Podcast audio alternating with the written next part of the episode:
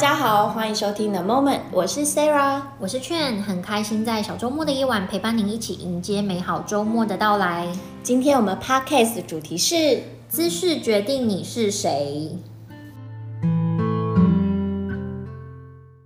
这句话。可能很多人都听过，因为他就是来自 Amy Cuddy，就是他是一个心理学家哦。对，他也有讲到一句有名的话，叫做 “Fake it till you make it”。他其实就讲到说，身体的状态会去影响到我们的心理。所以，比如说像是一些比较害羞啦，或者说比较缺乏自信的人，他们就会比较容易缩着身体，就是越缩越小。他就发现说，如果今天你要上台，你做出一个强势的姿势，嗯哼，比如说你就是把你的四肢伸展开来，那个自信是会加分，因为他们有去测，是你身体里面的一些激素的反应是会增加的。嗯哼，他有研究到，比如说像运动员或是像一些得奖的人，他们最容易做出的姿势就是把身体展开嘛，所以就发现，哎，其实很有趣的是，身体的语言也会影响到我们整个人的状态。哎，那会影响到声音吗？声音这个部分是没有提到哎，因为你刚刚讲到说比较缺乏自信或者比较害羞等等的，他们的身体会比较容易往内缩嘛，然后所以有时候你会看到有一些人他可能也会有一点驼背，然后缩着身体。我觉得那个姿势就的确你会觉得这个人没有什么自信，然后你也会觉得他好像是不是对很多事情都有一点担忧啦或害怕这样子。然后我有发现一件事情是。我在面对好多客人的时候，我觉得我观察到一个蛮奇妙的现象，就是现在的年轻朋友有很极端的现象，就是要么有的自信过头，那要么呢就是跟社会他已经有一点不知道，我不晓得是不是因为我们现在网络世界非常发达，所以人跟人之间的接触或者是那个交流的频率。越来越少。现在有很多年轻朋友在跟我聊天的过程当中，我会觉得他们除了姿势会有点像你说的，就有一点缩起来的感觉之外，连声音都变得好小。有时候我都想说，天哪，你可以再大声一点讲话吗？我觉得这个我有一个想法，哎，我们现在接收的资讯太多了，但是你其实很少有机会再去讲出你自己的想法。哦，我也蛮喜欢看别人 po 文的内容，可是我就会发现很多年轻人，或尤其像 Instagram。它其实主要是图片嘛，嗯、所以它顶多就是一句话，或甚至是不用不用语言，就是只要放那些 hashtag 就好了。哦、所以其实我觉得他们很少有机会可以去整理出自己的想法。那他当他每天都有这么多资讯进来的时候，他只有输入没有输出的时候，其实我觉得真的也会变成是，哎，他要讲出来的时候会很不确定，或是他。觉得这样讲对吗？或是不敢去讲这些东西？哎，你讲到这个，我还又想到说，我有认识几个异性，他们年龄都比我小，然后呢，我就觉得很奇怪是，他们在 Facebook 或是用 Line 在跟我讲话的时候是非常流畅的，而且他甚至还会跟我开开玩笑啊。我会觉得，如果以文字的解读来看，我觉得这是一个蛮阳光的男孩子，或者是说，哎，也蛮幽默、蛮有趣的。可是当我在面对面跟他们讲话的时候，我又觉得他那个阳光或是那个幽默完全都是减一半呢。然后我就很好奇问他们说，为什么你们在面对面讲话跟在文字上，我觉得是有差别的。那你有得到你想要的答案吗？哎，有哎，大概两三个，他们都跟我讲说，因为用键盘，他们比较敢发言，比较自在吗？对，他说因为打字，第一个比较不会害羞，第二个好像比较。不会担心出错还是什么？我想说，就聊天呢，有什么好担心出错？可是我才发现说，原来不是只有一个人是这样。那我就发现，原来面对面讲话的时候，因为你必须看着对方的眼睛，或者是你必须看着对方的脸庞，对他们来讲，反而是会让他产生有一点害怕或压力嘛。对，可是那个害怕不是说对方长得很恐怖还是什么，是说他们害怕他们讲出来的语言，他可能表达能力没那么好，可是。透过文字，他会觉得隔着一个荧幕，他会觉得比较自在，应该也很安心吧？对。哎，我突然想到，我们有一个生意可以做，哎，什么生意？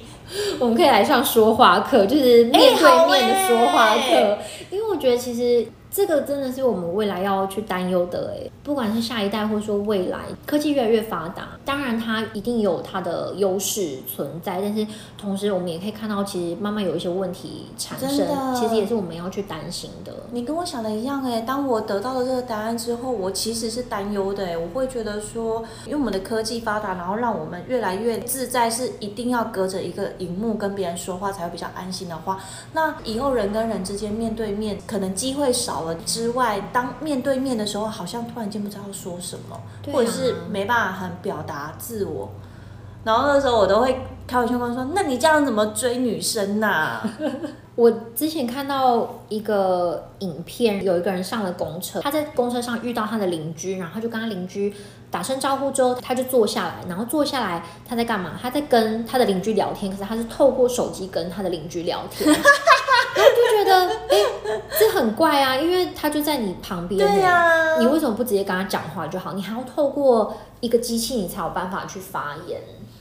这个是一个算是警示的笑话吗？我不知道这个影片是出处在哪里，可是我看到我其实就觉得蛮有感的，就真的未来。大家好像已经失去这样子的，应该是与生俱来就会做的事情啊。可是我觉得，当你没有办法再去做这件事情的时候，其实蛮可怕的。我也觉得，所以你刚刚讲到说，哎，我们来上说话课，我觉得很需要。我不晓得你有没有发现，我们都会觉得说，女生已经不再像是以前，就是什么相夫教子，女生也有她自己的可能经济独立那一块，或者是她对。生活，他有他自己的追求、梦想、目标等等的，所以我就发现现在有很多的男孩子，他们反而找不到女伴。这个我有一个想法，哎，以前女生是没有机会去受教育，或是没有机会去工作，嗯，但并不表示女生的能力比较差，对，所以所有的经济、所有的重担，其实就是在男生身上。那等于女生其实有一部分是要依赖男生，嗯哼。但是现在就像你讲的，男女平权，女生受教育或者说女生的能力也不一定差的时候，到后来就会发现，那为什么我需要另一半？哦。所以当他们可以照顾好自己，他们有他们想做的事情，可以完成他们自己的梦想的时候，其实我觉得有时候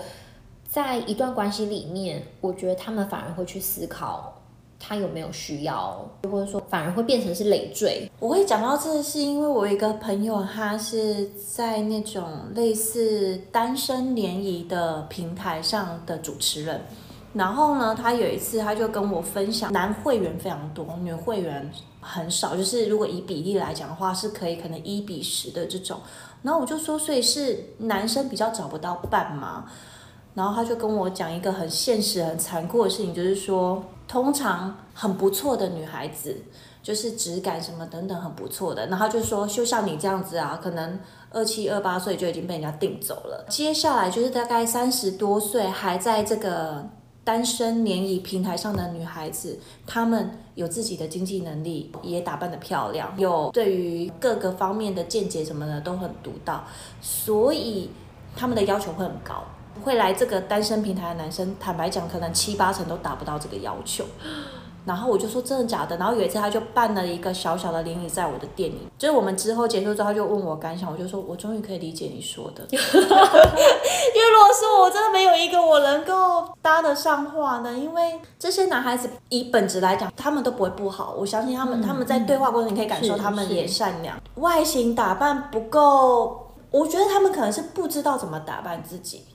然后再来就是呢，对话有时候都就是话不投机，因为容易会被据点嘛。对，然后生活太单调了，真的是太单调、太无趣了。你问他喜欢看什么电影，他也讲，他就说哦，就好看都看。我想说什么？这个我觉得我也可以分享哎，因为我觉得我们的工作都是需要面对人，或者说他是比较弹性，然后有很多不同的想法会进啊，或者说你会面对不一样的事件。嗯，对，可能你知道以一般长辈的想法，就觉得哦，你已经三十几岁，那你也应该要再认识对象啊。那他们就会觉得哦，可能身边有不错的对象，就会想要介绍。那好呢，就是这个人大我五岁，然后他在银行上班。嗯，那我就发现说，哎。他在跟我讲工作上的事情，或者说他好像觉得工作是一件例行公事，就是对他来讲，可能要加班，要做很多事情，或者遇到很多客人，很多东西要处理，他也会觉得很烦。可是对我来讲，我就是一个很喜欢我的工作，然后很开心在我的生活里面。然后就像你刚刚讲到，他说他很喜欢电影，那我跟他聊电影是完全没办法聊，因为比如说我就会觉得，哎，如果你看过电影，或是你很喜欢电影，你应该对电影有自己的想法，可以推荐，比如说，哎，你一定要去看哪几部片，对，你的片单里面有什么？好，那我就觉得，哎，对我自己来讲，我是这样的状态，我就想说，哎，那或许可以聊一下。结果呢，他竟然跟我讲说，哦，就是也没有，没有特别啊，他就是看什么啊，然后我就觉得 据点，据点很难。然后当我觉得就是你是想要尝试，哎，是不是可以多了解这个人？但是当对方的反应是这样的时候，你就觉得。很问号哎、欸，真的，对，或者是对方跟你讲说他喜欢看书，那你问他说，哎，那你平常喜欢看哪一类的书？他又讲不出来，或者是说，当他在讲某一本书，你觉得他有什么样的想法或心得，他又讲不出来的时候，你都会想说，hello。然后还有就是，呃，我最喜欢旅游，我说啊，那你喜欢去哪一个国家旅游？嗯，就。到处旅游这样，不是一个答案呢、欸，这很难。我觉得对话之所以有趣，是因为你会想要知道对方会讲出什么，让你好像很是不是？对，我觉得就是你这样才会聊下去嘛。可是我觉得当你一直问，一直据点，然后一直开新话题，又没办法延续，那到底让女生怎么接啊？可是的确，你回到今天主题，你会从知识大概了解。这的确就是他们的样子哎，就是你在问他问题的时候，他没有办法，就像你说的，就是完全敞开他的他的身体，然后跟你聊天，你会觉得他就是还是有一点缩缩的，然后你可以从透过他的眼神，你就会觉得说。我可能要被据点了，类似这样。因为我觉得，就是以 Amy Cuddy 他的想法来说，是身体影响心理嘛。嗯、可是我觉得，其实同同时，心理也会去影响你的身体。比如说，你会觉得，哦，我就是要躲在荧幕前，我才有办法跟别人聊天的时候，嗯、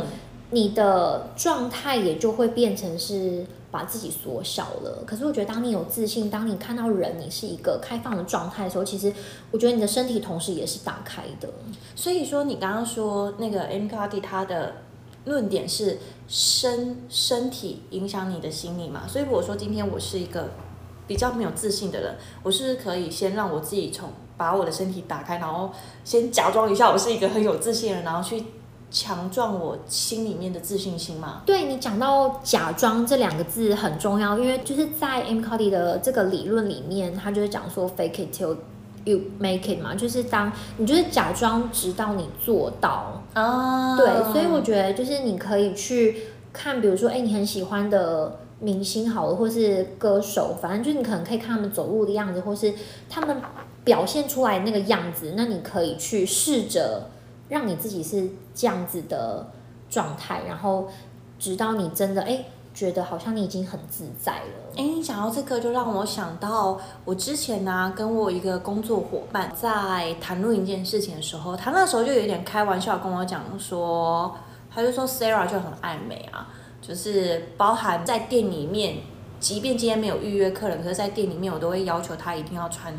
衬衫，然后我就跟他分享说，就是我刚开始开店的时候，我那时候不懂，然后我可能都就是穿个 T 恤、牛仔裤，可是我发现那个气场会影响哎，我忘记什么时候，那我就觉得说，哎，我好喜欢看别人工作很干练的那个样子，我就开始要求我自己是，我可能就是那三套，看起来是比较有自信的样子。我发现当我改变了我的穿着。我会不自觉地改变我自己本身的气场，那我在跟别人讲话的时候，我也会变得比较有自信。那也因为这样子，所以说我只要离开了我的房间，我今天我不管是要去见客户或是见朋友，我一定要在镜子面前确保我今天看起来我自己觉得我是迷人的状态。然后我走出去，我都会觉得我不管今天要找谁，我都觉得我自己很迷人。所以我就把这件事情跟大家分享说，我会要求你要穿。衬衫有个领子，是因为呃，第一个我觉得比较正式，第二个我觉得你穿衬衫也好看。那透过先这样子的的搭配，你在跟客户的沟通上，或许也可以提升你的自信心。我相信呢，因为我觉得有时候就是自己在家里，你会觉得是想要休息的状态，嗯、所以你不一定会有打扮，或者说你可能连头发都不一定会绑。对。那这个时候，其实我觉得你整个人的精神各方面，它真的就是会是你呈现想要休息的那个状态。哦，一定的。可是当你今天，因为比如说像之前疫情的关系，我们有很多课程已经改在线上嘛，所以其实我也在家工作。可是当你在家工作，你为了要在线上镜头，你还是得要。化妆，你还是得要打扮自己，嗯嗯、你还是要换上正式的衣服的时候，你就觉得，哎，那个感觉是完完全全不一样的。对啊，对。而且这样子的话，你也会感觉你自己是很专业的，真的在工作这件事情。对，所以我觉得大家可以试着是把自己打扮的整齐，并不是说你一定要穿名牌，或是说要带什么样很名贵的东西在身上。可是我觉得，当你自己喜欢你自己的样子的时候，其实多多少少也会增加你的自信，然后还有你看事情的角度跟很多的。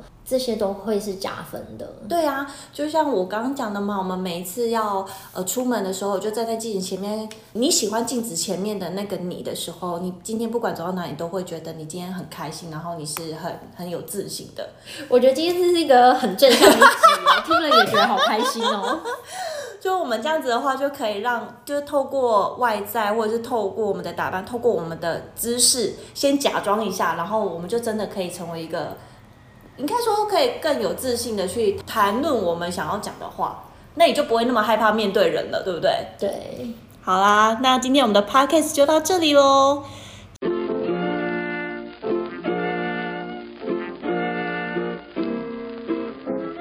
谢谢大家的收听。如果喜欢我们的 podcast，欢迎按下订阅键，也可以分享给您的亲朋好友哦。期待下周五与您线上再相会。如果有什么大家想听的话题，也欢迎你留言给我们哦。拜拜，拜拜。